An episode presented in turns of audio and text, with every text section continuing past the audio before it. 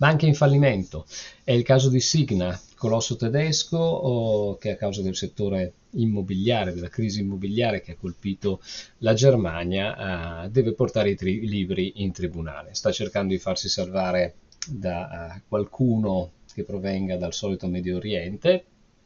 eh, o al limite potrebbe essere cinese, ma ormai sono loro che possono salvarci. Eh, d'altra parte si porta con sé anche delle conseguenze e quindi eh, come sempre in questi casi c'è un effetto catena e quindi tutto il sistema bancario austro-tedesco è in difficoltà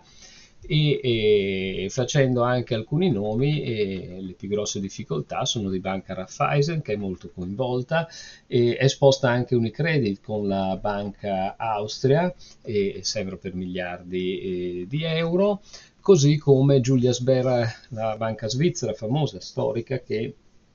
ha ammesso oh, di essere esposta e di avere anche eh, delle difficoltà e trovarsi a sua volta a, a rischio. Eh, più sicuramente eh, ci possono essere altri effetti che saranno ancora da vedere. Però questo va, eh, è in linea, direi, con tutto quello che abbiamo sempre detto di fare attenzione a un sistema bancario che ha, degli effetti leva molto elevati e, e, con delle situazioni in caso di recessione, di rallentamento economico, di insolvenze, di criticità che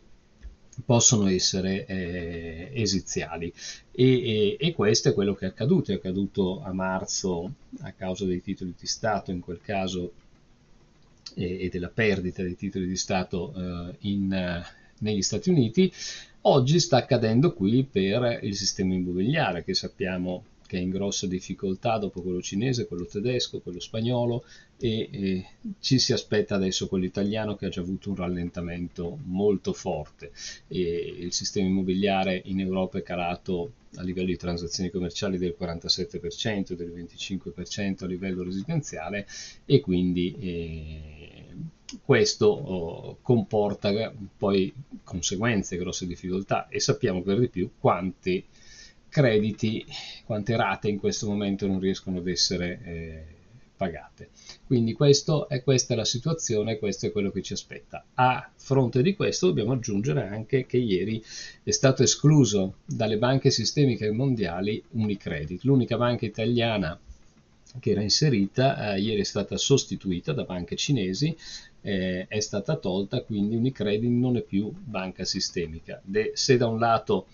può essere un po' più elastica e avere meno regole, eh, dall'altra è, è, un altro segnale forse del declino eh, italiano e dell'importanza e della valenza che può avere l'Italia nel mondo.